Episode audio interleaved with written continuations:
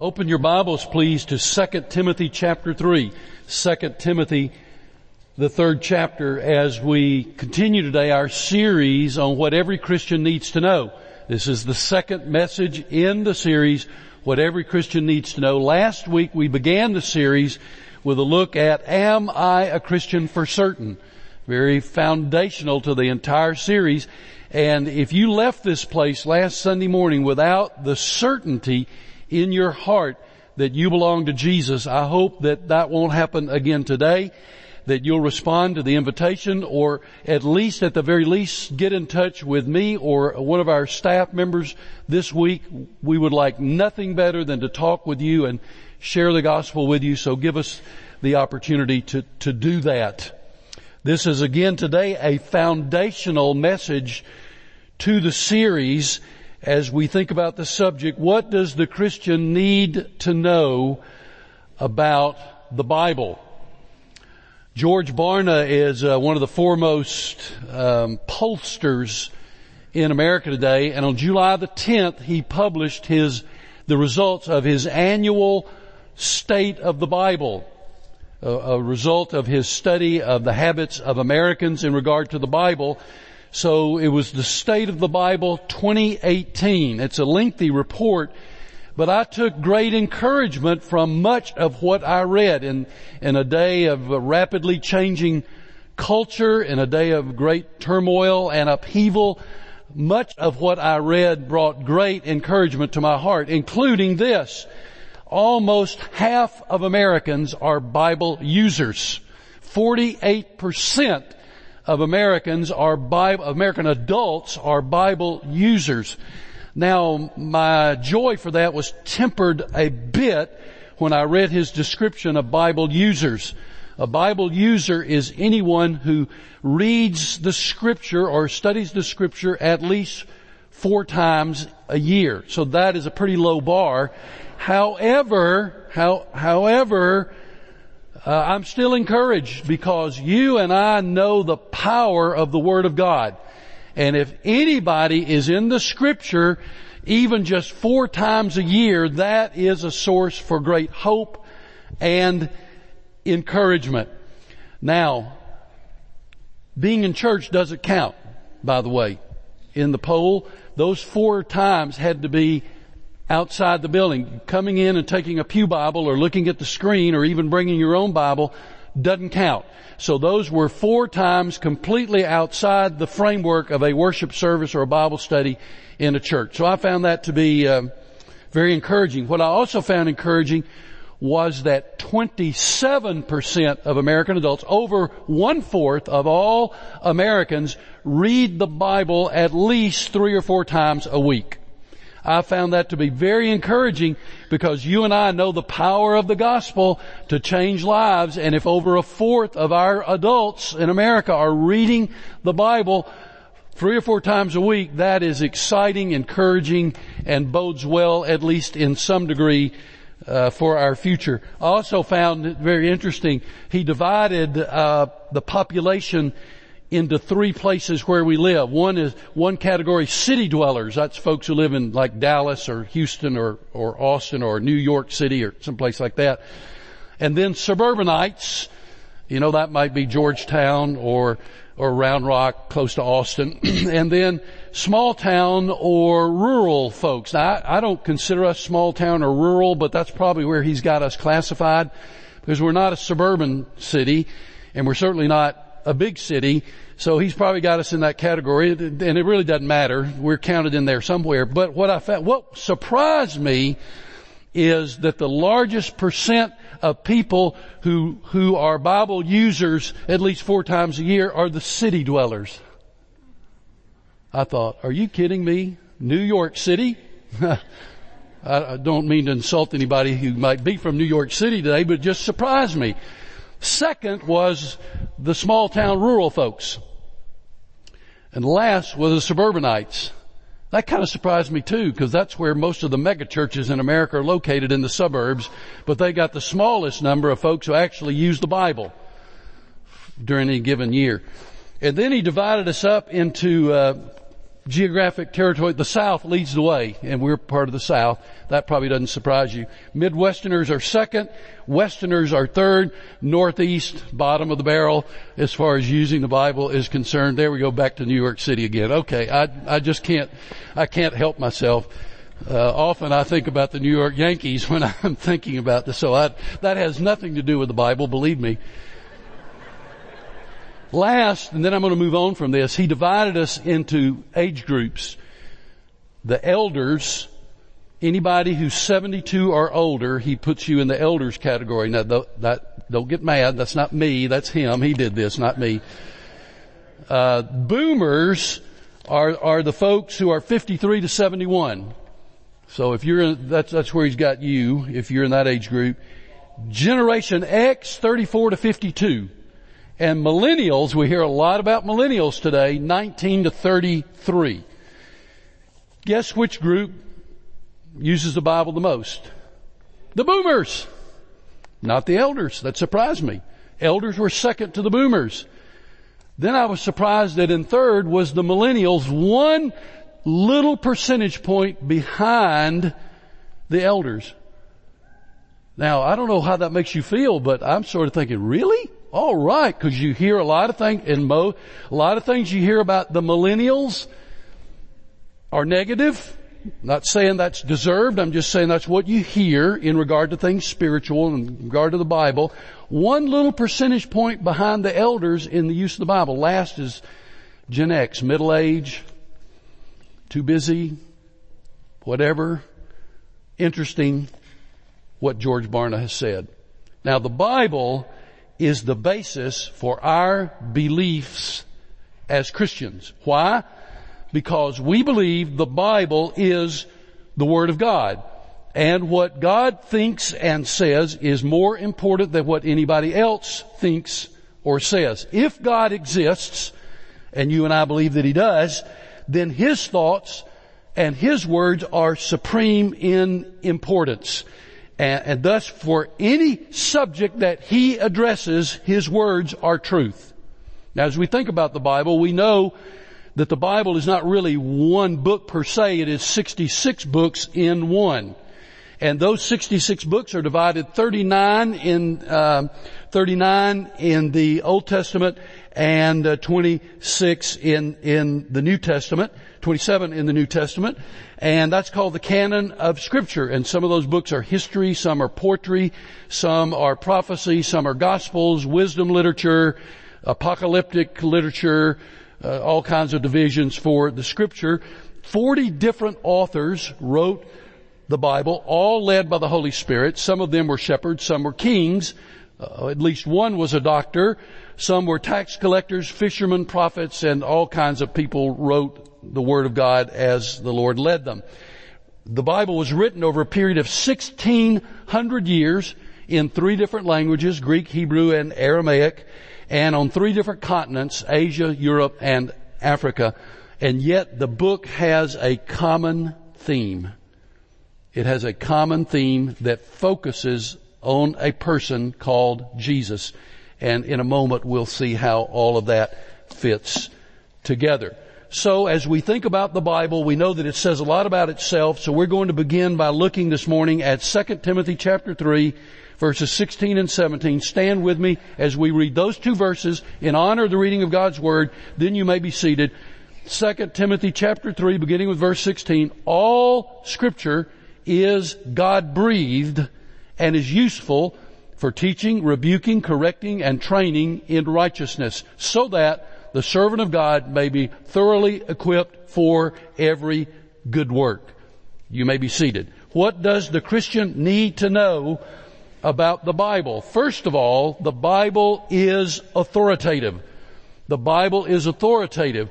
All of its words are God's words, or as Paul recorded here, the words are God breathed. Like in the Old Testament when we read the words, thus saith the Lord, or the Lord says.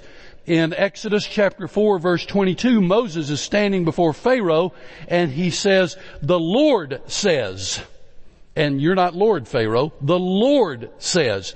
And then in jo- Joshua chapter 24 verse 2, Joshua is addressing the children of Israel and he says, the Lord God of Israel says.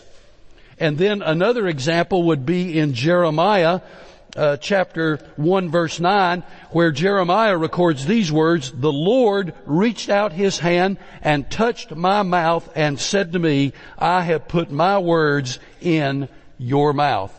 In Hebrews, the 11th chapter in the first verse, the author of Hebrews says, in the past, God spoke to our ancestors through the prophets at many times and in various ways, but in these last days, He has spoken to us by His Son. So God speaks in many ways. Sometimes God spoke directly to the writer as he did to John when John recorded the book of Revelation.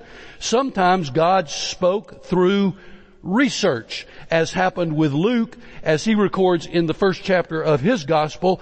Many have undertaken to draw up an account of the things that have been fulfilled among us just as they were handed down to us by those who from the first were eyewitnesses and servants of the word with this in mind since I myself have carefully investigated everything from the beginning I too decided to write an orderly account for you most excellent Theophilus. And often the words are simply the words of Jesus as reminded the, as the writers were reminded by the Holy Spirit, as Jesus said would happen in John chapter 14 verse 26, the Holy Spirit whom the Father will send in my name will teach you all things and will remind you of everything I have said to you. The writers of scripture came from many backgrounds, at different educational levels, different styles of writing, but what they wrote was authoritative because they, the words were God breathed, as Paul records in the verses that we read a moment ago. God claims that the words of scripture are his own. Where is there a higher authority than that? So when we read and speak the words of scripture, the Holy Spirit takes the word and awakens the heart of an unbeliever or quickens the heart of a believer or stirs our soul and I simply challenge you, read it and see. Read it and see. And you already know that. Most of you already know that.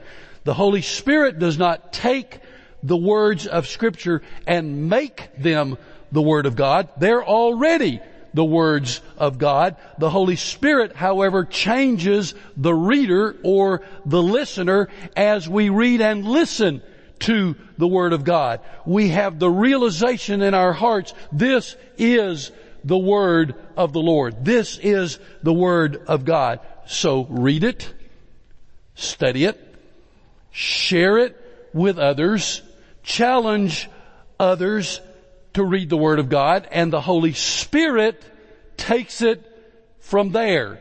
Don't assume responsibility that's not yours. You are not the Holy Spirit. I am not the Holy Spirit. I simply do what the Bible tells me to do to share and then the Holy Spirit takes it from there. In John chapter 17, in verse 17, Jesus said, sanctify them, my followers, sanctify them by the truth. Your word, God, is truth. And then in 2 Peter chapter 1, and verses 20 and 21, 2 Peter chapter 1 verses 20 and 21, Peter records, Above all, you must understand that no prophecy of scripture came about by the prophet's own interpretation of things, for prophecy never had its origin in the human will, but prophets, though human, spoke from God as they were carried along by the Holy Spirit. So, understand, my fellow believers, you and I do not have to be men or women who have the spiritual gift of evangelism in order to share what the Bible says. I am thankful for those who do have the spiritual gift of evangelism, and I'm always utterly amazed at how God uses them. I do not have the spiritual gift of evangelism, nor do many of you, but that does not, as we say, let us off the hook or give us an excuse or a reason not to share, because remember, all we are supposed to do is tell what we know. What does the Bible say? Tell what we know, and then the rest is the work of the Holy Spirit. Therefore, you and I don't have to worry, am I going to mess it up? You're not going to mess it up. Just tell what you know and what the Bible says. The Holy Spirit will take it from there. The hardened heart will not respond, but the heart that is softened by the Holy Spirit will respond and you'll feel so good because God used you as a part of that experience. Number two, what does every Christian need to know about the Bible? Number two, the Bible is clear. The Bible is clear. Now granted, some verses and some passages are hard and they require thought and prayer and Holy Spirit guidance. But understand all things necessary to becoming a Christian, all things necessary to know how to live and how to grow as a Christian are clear. In Psalm, the 19th Psalm, and verse 7, the psalmist says, the Lord, the word, the law of the Lord is perfect, refreshing the soul. The statutes of the Lord are trustworthy, making wise the simple.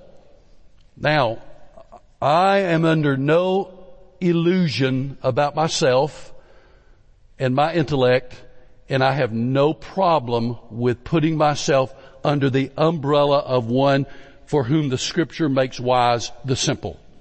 Now you can go wherever you want to with that.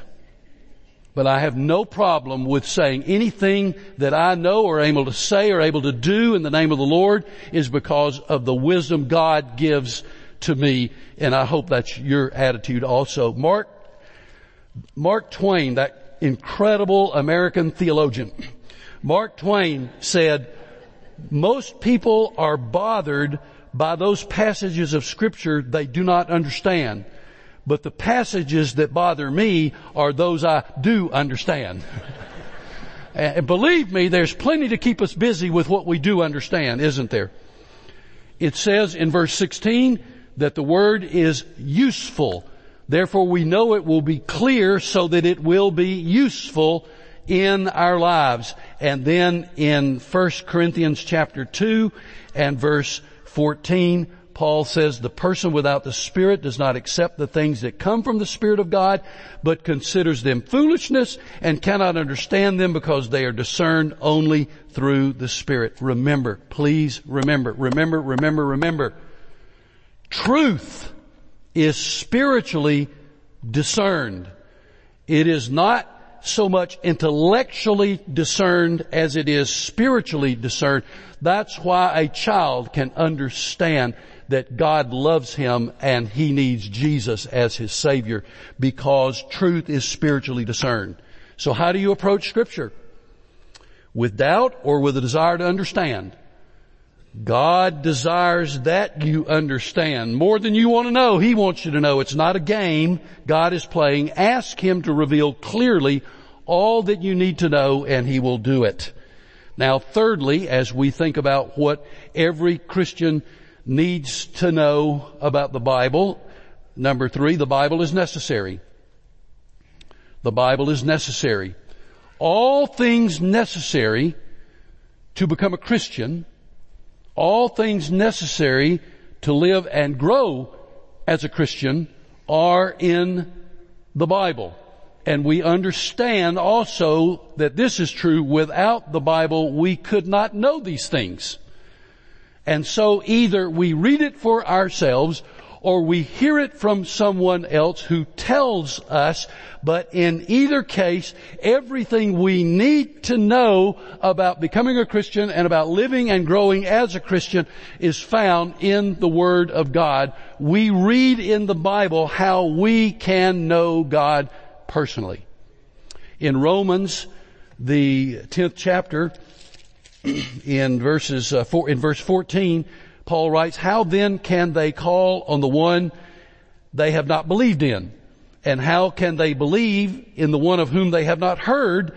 And how can they hear without someone preaching to them? Now, I don't want you to be confused that that means only preachers. Let me reword that if I may dare do so. And how they can hear without someone telling them. And that can be by preaching, that can be by teaching, that can be by personal witness, that can be by writing, that can be by a multitude of methods. And later in the text, it says, faith comes from hearing the message and the message is heard through the word about Christ. And the verse that precedes the two we read when we stood a little while ago, the 15th verse of chapter 3 in 2 Timothy, Timothy records about uh, Paul records about Timothy's upbringing and he said, from infancy, infancy, you have known the Holy Scriptures which are able to make you wise for salvation through faith in Jesus. There we go. The words that tell us how to be saved. And Jesus himself said, the Word tells us how to grow because in Matthew 4, 4, Jesus said, it is written, man shall not live on bread alone, but on every word that comes from the mouth of God. So we understand early on that physically to grow, we eat, we drink, and we exercise, and spiritually our nourishment comes from the scripture. The scripture provides the source for knowing God's will and for learning about God. There is a, such a thing called general revelation that anybody can see in, in creation, Paul talks about it in Romans chapter 1, we see the beauty and the awe and the majesty of creation and something tells us in our hearts there is a God. That's general revelation. But there is also special revelation or we might want to say specific revelation and that's when God speaks specifically to us and He does that through the Holy Spirit from the Word of God. Now, number four. What does every Christian need to know about the Bible? Number four, the Bible is sufficient. The Bible is sufficient. It is sufficient for teaching, rebuking, correcting, and training in righteousness according to the text that we read a few moments ago. It provides the guidance that we need. The Bible is sufficient. It reveals what sin is, so that's what we don't want to do. It reveals what right is, that's what we do want to do. And most importantly, it points us to Jesus. The scripture points us to Jesus. Wonderful pastor and author from San Antonio, Max Lucado, wrote these words. The Bible has been banned, burned, scoffed, and ridiculed Scholars have mocked it as foolish. Kings have branded it as illegal. A thousand times over the grave, a thousand times over the grave has been dug and the dirge has begun, but somehow the Bible never stays in the grave. Not only has it survived, it has thrived, and it is the single most popular book in all of history, and it has been the best selling book in the world for years and years and years. The Word, the Bible, is sufficient. Number five, there's six, so that tells you where we are. Number five, the Bible is unity. The Bible is unity. Now, I mentioned this in the introduction. 60, 39 Old Testament books, 27 New Testament books, 40 authors, 1600 years, three continents, three languages, various backgrounds but unified. Unified. It's amazing. There is no other book like it. No other book like it. Written over that many period, that bit longer period of time by that many people from that many different places, educational backgrounds, very everything, and yet it is a unity. It has one theme, redemption. It has one hero, Jesus. Has one villain, Satan, and one purpose, God's glory. Unified. It all fits together. That is one of the proofs of the inspiration of scripture is its unity. So, what every Christian needs to know is the Bible is unity. And lastly, what every Christian needs to know about the Bible is that the Bible is powerful. It's powerful. If you go to Hebrews, the fourth chapter and the twelfth verse, it says the Word of God is alive and active, sharper than any double-edged sword. It penetrates even to dividing soul and spirit, joints and marrow. It judges the thoughts and attitudes of the heart. And you go back to Romans again to the first chapter and the 16th verse. And there you find Paul says, for I'm not ashamed of the gospel, for it is the power of God that brings salvation to everyone who believes, first to the Jew and then to the Gentile. There is a transforming power to the scripture. Most of you know that, don't you? You've experienced it. The Holy Spirit does the transforming, but the Holy Spirit uses the Word of God. And our lives are changed from the inside out. I love the well-known story that occurred in one of Billy Graham's crusades in London. A medical doctor who was a skeptic and believed Graham to be a phony and criticized him frequently to his colleagues who could not imagine anybody wanting to go to a soccer stadium and listen to this man preach, decided one night himself to go so that he might gather more ammunition with which to criticize Billy Graham. When he took his seat, he turned and began to talk to the man next to him who also professed to be a skeptic and said, I don't believe this man, but I have also come to listen. Then Graham began to preach. What did Billy Graham always preach? The Word of God. The Bible says, the Bible says, the Bible says, the Bible says. If he said it once, he said it 4.2 billion times. The Bible says. Over and over again. In Jeremiah, God says, is not my word like a hammer that breaks the rock in pieces? As Graham preached his message, the hammer of conviction began to fall throughout the stadium. And the medical doctor who had been ridiculing Billy Graham when the invitation began and the choir began to sing just as I am, the medical doctor turned to the man beside him and said, I don't know about you, but I'm going down there to give my heart to Christ. And the man who was seated next to him said, I am too and I'll go with you and oh by the way, here's your billfold. I am a pickpocket.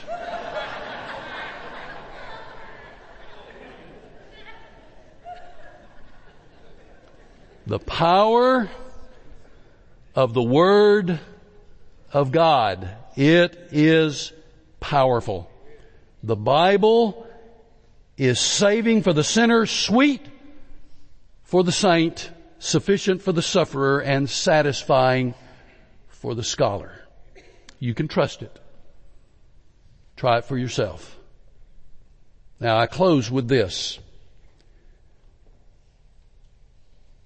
I believe that most of you in this room as Christ followers read the Bible on a daily basis. And if that be the case for you, don't stop now. Keep it up. But for those in this room who do not, I want to challenge you. I want you to, ch- I want to challenge you to read the Bible daily and I want you to start, if not today, then start tomorrow. One way you can do that is to get up 15 minutes earlier than you currently get up. It's not going to kill you. 15 minutes. That's all. Get out of the bed, go to a chair that is not the most comfortable in your home, sit down there and read a little bit of the Bible and pray, and about 15 minutes later go and do whatever it is you normally do first. Get your shower or get, eat your breakfast or whatever it is you do. Go back and do it. Just try it. Now, if you're saying, well, where do I start? Do I start with Genesis? That would be okay, but I do have a suggestion. And that would be that you start with the Gospel of Mark, which is the shortest Gospel and gives you the quickest view of the life of Christ. Then read the Gospel of John. Then go to the book of Acts and read about how the Gospel got from there to here. And then read the book of Romans and the book of Philippians. Then go to the Old Testament and read Psalms and Proverbs. And if you're still with it by that time, you don't need anybody to tell you what to do. You'll know and you'll be at it for the rest of your life. I challenge you to do that, church. And if you do, I believe God will bless you and then also bless this congregation in ways that we have yet to see and yet to experience. Now, before we sing our song of invitation, if you're here today without Christ, then that's the greatest need of your life. Jesus died on the cross for you and arose from the grave that your sin might be forgiven, that you might have eternal life. And if this morning you are sensing the tugging of the Holy Spirit at your heart, then when we stand in a moment, I'll be right here at the front. I encourage you to come, place your hand in mine. Say very simply, Pastor, I need Jesus. And a member of our staff will be here to pray with you, open God's Word and to share with you that today you might become a follower of the Lord Jesus Christ. Let's bow our heads together. Father, thank you for your perfect word. Thank you for your powerful word. Thank you for the peace and the joy that we find in your word. Thank you for the way to life eternal that we find revealed in your word. And I pray that someone will come into a personal saving relationship with Jesus today. And that all of us who already know the Lord will be strengthened and encouraged in our walk and that there might be some in this room who, if not today, then tomorrow morning will begin on a daily basis to read their Bibles and Father, the transforming power of the Word of God will be amazing and we look forward with anticipation to what you will do. In Jesus' name I pray. Amen. God speaks to your heart. You come as we stand and sing.